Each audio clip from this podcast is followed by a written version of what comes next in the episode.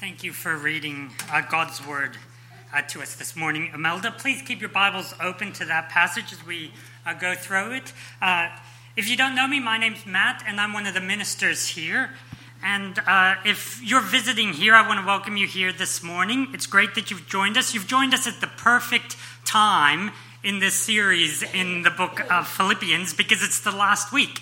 So you get all the benefit of me summing up the, uh, the book um, so thanks for joining us. Thanks also for joining us online if you're watching online. We also have the opportunity to ask questions using slido.com. Uh, so uh, if you have any questions about the passage, you can go to slido.com with the hashtag HBSP, and I will have a look at those questions later on in the service. Now, my parents worked for many years as missionaries in Papua New Guinea. And one of the many jobs they had over there in their time in PNG meant that, that they actually employed a number of the local nationals. Now, Papua New Guinean nationals are paid very little in comparison to what we are paid here in Australia. But even the little that they were paid by my parents elevated them in status above many of the other people in their villages. And so this meant that they could afford items beyond the bare necessities. And one of the locals that my parents employed, his name was Ugal. And Ugal lived in a beautiful, beautifully quaint village. Something you could imagine in a storybook. It was in the mountains, it had grass hut roofed, there were uh, flowers and crops around them in their gardens. And after some time of employment, Ugal decided that since he was making money, he wanted a TV. So, he couldn't afford a TV at that time, but that wasn't a problem because he was working, meant that he could get a loan with incredibly high interest rates in order to purchase one. And he purchased a TV. So not only did Ugal have a high paying, good job, but he also owned a TV. This gave him even greater status in his village. But there was only one problem his quaint little village did not have electricity. So, Ugal went out and purchased a generator like you do. And I can remember a conversation I had with Ugal when I was over there visiting, where he told me that quite a lot of his salary went to buying fuel to, to, for the generator so that he could watch TV. He was putting on movie nights in his village for everyone to come and watch. Ugal, Ugal believed that if he owned a TV, he was somebody important. He believed that this TV would bring him contentment, when in reality, all the TV did was highlight his discontentment in his circumstances. Now, we here today, we hear a story like that and we chuckle a little bit because we think to ourselves, how absurd. How absurd that a TV was used as something to make him content. But what about us? We sit in our nice homes with our massive TVs, working longer and longer hours to pay our bills, striving after that next thing that will surely make us happy. We don't have to look too hard to see our own dissatisfaction our own discontentment in our circumstances. And here in today's passage, as we come to the end of this letter that Paul wrote to the Philippians, he writes how he has learned contentment in every situation. And so I'd like to pray that as we look at this passage, we could imitate Paul and learn how to be content only in Jesus Christ who strengthens us. So let's do that. Let's pray together. Heavenly Father, be with us today as we look at your word. Help us to trust in you, to rejoice in you, and help us to learn from your word so that we may give you all the glory and praise. In your Son's name we pray. Amen.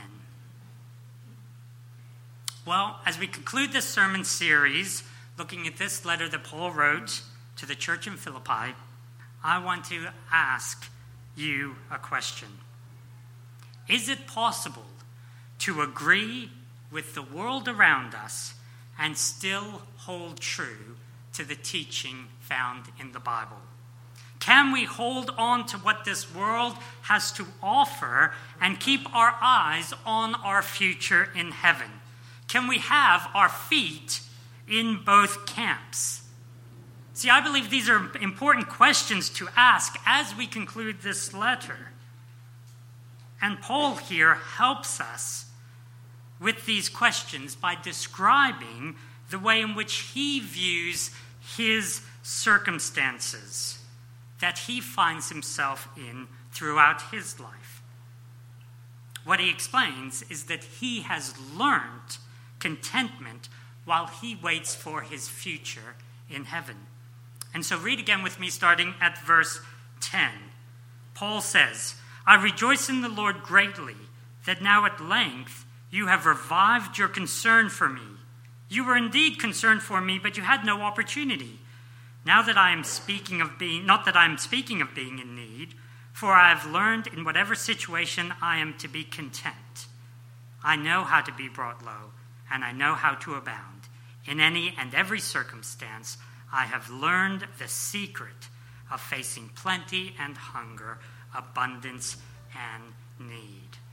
And so here Paul begins by explaining that these Philippians were concerned for him in the past, and they continue to be concerned about what is going on for Paul his imprisonment, his suffering, his well being. They are concerned about his circumstances, but they haven't been able to show his concern until now.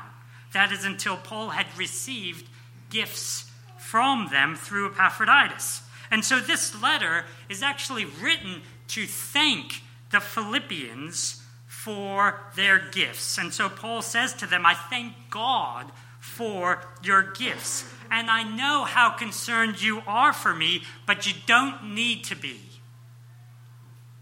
And Paul takes this opportunity where the Philippians are concerned for him to explain what it means to be content.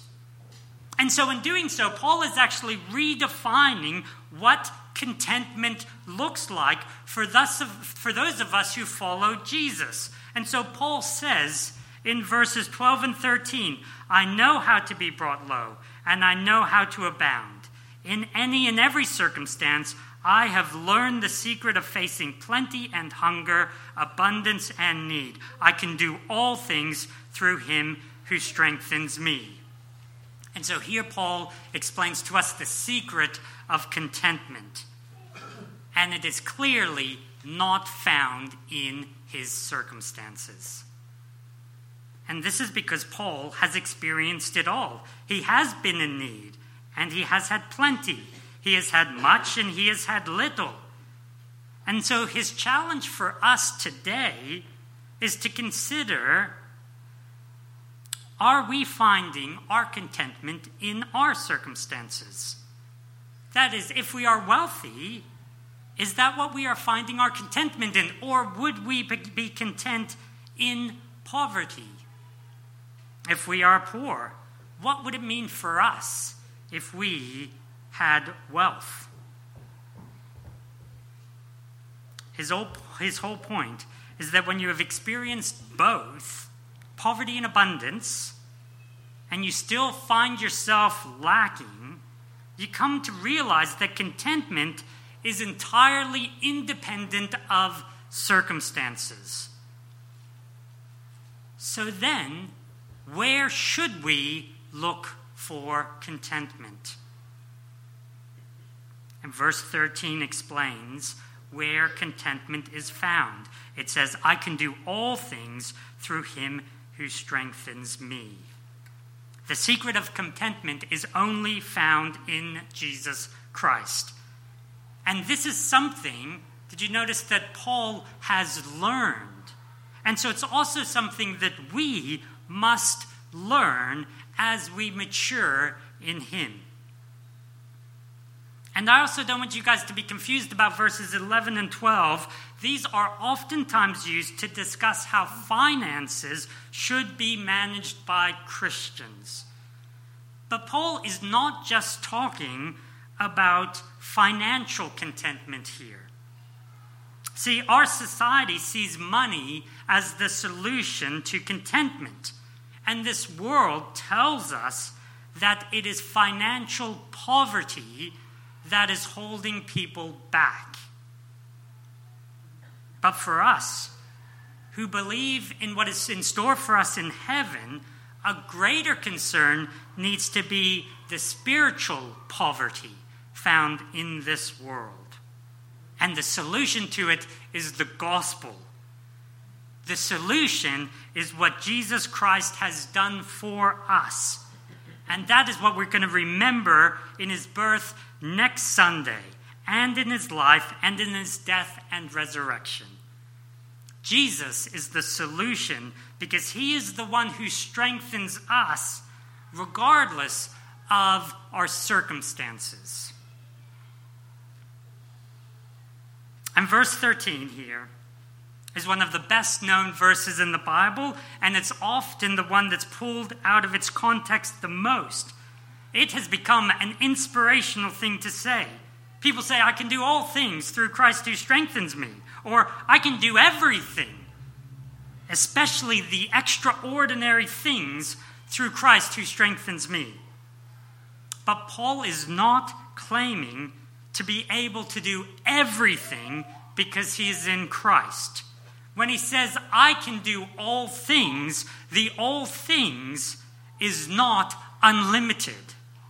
He is not claiming that he can do anything and everything. I've been trying to convince my son Atticus, since I've had this prosthetic eye, that I now have superpowers. and I can see through solid objects. I've been trying to convince him, and I say, Look, I can see through glass, and glass is a solid object, so I have superpowers. I can see through solid objects. But to this day, I have not been able to convince him that I have superpowers. Because, just because, he keeps on telling me, just because I can see through one solid object, it doesn't mean that I can see through every solid object. And taking this verse out of its context and, the, and believing that Paul is saying that he can do and we can do anything through Christ is the same as me saying that because I can see through glass that I have a superpower and I can see through all solid objects. And so, it's important for us when we look at this passage to see that Paul is not claiming that he can do everything and therefore expect that we can do everything. And he's not actually even claiming to be able to do the miracles that Jesus himself was able to do. He's not saying that we are to imitate Jesus and expect to do the things that Jesus did. Paul is not saying that he can walk on water or heal the sick or raise people from the dead. He is not saying that Jesus' miracles are examples for us to do because we can do so in his strength. Paul is telling us, he's talking about how he has learned contentment through the one who strengthens him through Jesus Christ. And this is really important to understand because when you pull this verse out of context to explain to people that the reason they can't do all things is because they don't have enough faith, it is a perversion of the gospel. It is not the gospel message before us. And the damage that this can have may be irreversible. When someone is lying on their deathbed, believing that they will be healed if they and the people around them have enough faith is to completely misuse what Paul is saying here. And it is a disgrace. What Paul is saying is that he has had much and he can be content. He has had little and he can be content. In any and every situation, he can be content because the secret of contentment is finding your strength not in this world, but in Christ and in what he has in store for us in heaven. And so Paul's contentment means that whatever his circumstances here and now, whether he's in prison or free, with little or with much, he knows that contentment does not come from his circumstances. It comes from Christ as a result of being found in him. And this is his definition of what it means to be content. See, the world wants us to believe that contentment is based on our circumstances. It describes it as a state of happiness or satisfaction in our circumstances in this world. But here, Paul says, contentment is not a state of happiness and satisfaction because of what we have, but rather a joyful response to knowing Jesus Christ and our future we have in Him. Everything comes from Him, including our contentment. And it's the way that Paul resolves the fact that everything is counted as loss for the sake of knowing Christ. And if you know Christ, then there is nothing that should affect your contentment.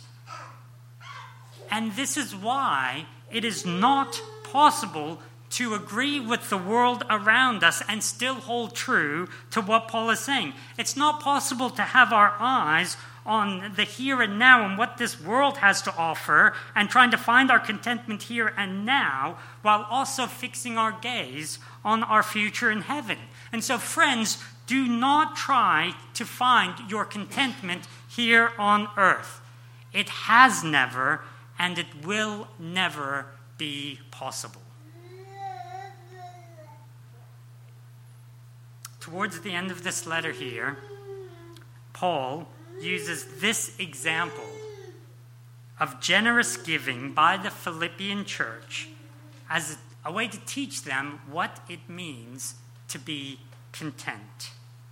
He says, I know to, how to be brought low, and I know how to abound.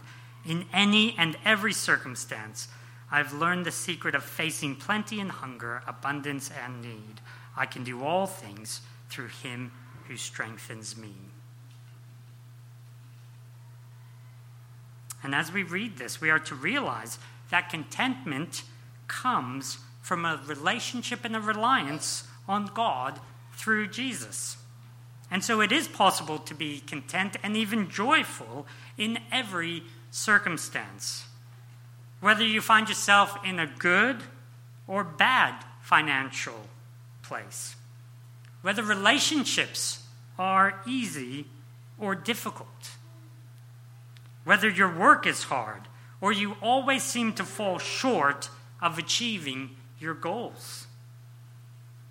Paul encourages us that it is possible to be content and even joyful in every circumstance because contentment is not based on our circumstances, but it comes from God. So, as we continue to try and learn the secret of contentment, we will be grateful with what we have. And this will outwork itself by building others up and supporting and caring for them. And this is what has happened with the Philippian church. Look with me at verse 14 to see how contentment enables us to be grateful. Paul says, Yet it was kind of you to share my trouble. And you Philippians yourselves know that in the beginning of the gospel, when I left Macedonia, no church entered into partnership with me in giving and receiving except you only. Even in Thessalonica, you sent me help for my needs once again. Not that I seek the gift, but I seek the fruit that increases to your credit. I have received full payment and more. I am well supplied, having received from Epaphroditus the gifts you sent, a fragrant offering, a sacrifice acceptable and pleasing to God. Paul is grateful here for the generosity of the church in Philippi, and he thanks God for their generosity. He explains that they have brought him so much joy, but not because of the gift they have given him, but because their giving helps him see their generous character and support of the gospel. It enables him to see the fruit of the gospel at work in their lives. And so he is excited about what their gift indicates about them. It is a clear sign for Paul of where their minds are at. It is a clear sign of how they have matured in their thinking from the first day when they received the gospel until now. It's a clear sign of how they have grown to understand that they must partnership together for the sake of Jesus Christ. And for Paul, who's sitting in a prison, it is what it says about them that brings him more joy than any material gift could ever bring him. And so in Paul here, we have an example of a man who understood what it meant to be content. And in contentment, to be grateful and find joy. This is the case every time he sees the gospel message impact the heart of another person. And so for us, we are to consider where our contentment is found. Is Christ enough for us? Do we hold true to the teaching found here before us today rather than the futile attempts the world has to offer us for happiness and satisfaction? Paul says it is impossible to live our lives in both camps. We cannot live invested in this world and also in the world to come. It is all or nothing. And if we can learn contentment in Christ, then we can join in proclaiming what is written in verses 19 and 20. And my God will supply every need of yours according to his riches in glory in Christ Jesus. To our God be Father, God and Father be glory forever and ever. Amen. And so it is my prayer that we might walk together as one, here and now. It is my prayer that as we mature in our faith, we would live our lives as men and women who truly live for Christ and who look forward to the day when we will join him and he will transform our lowly bodies to be like his glorious body by the power that enables him to subject all things to himself. And while we wait for that day, we would be able to support each other in proclaiming the gospel in our homes, at our workplaces, as we study, in whatever circumstance we find ourselves in and that we would care for others and their needs over our own. And that we could actually be men and women who consider everything as loss in order to know Him more and find our contentment in Him alone.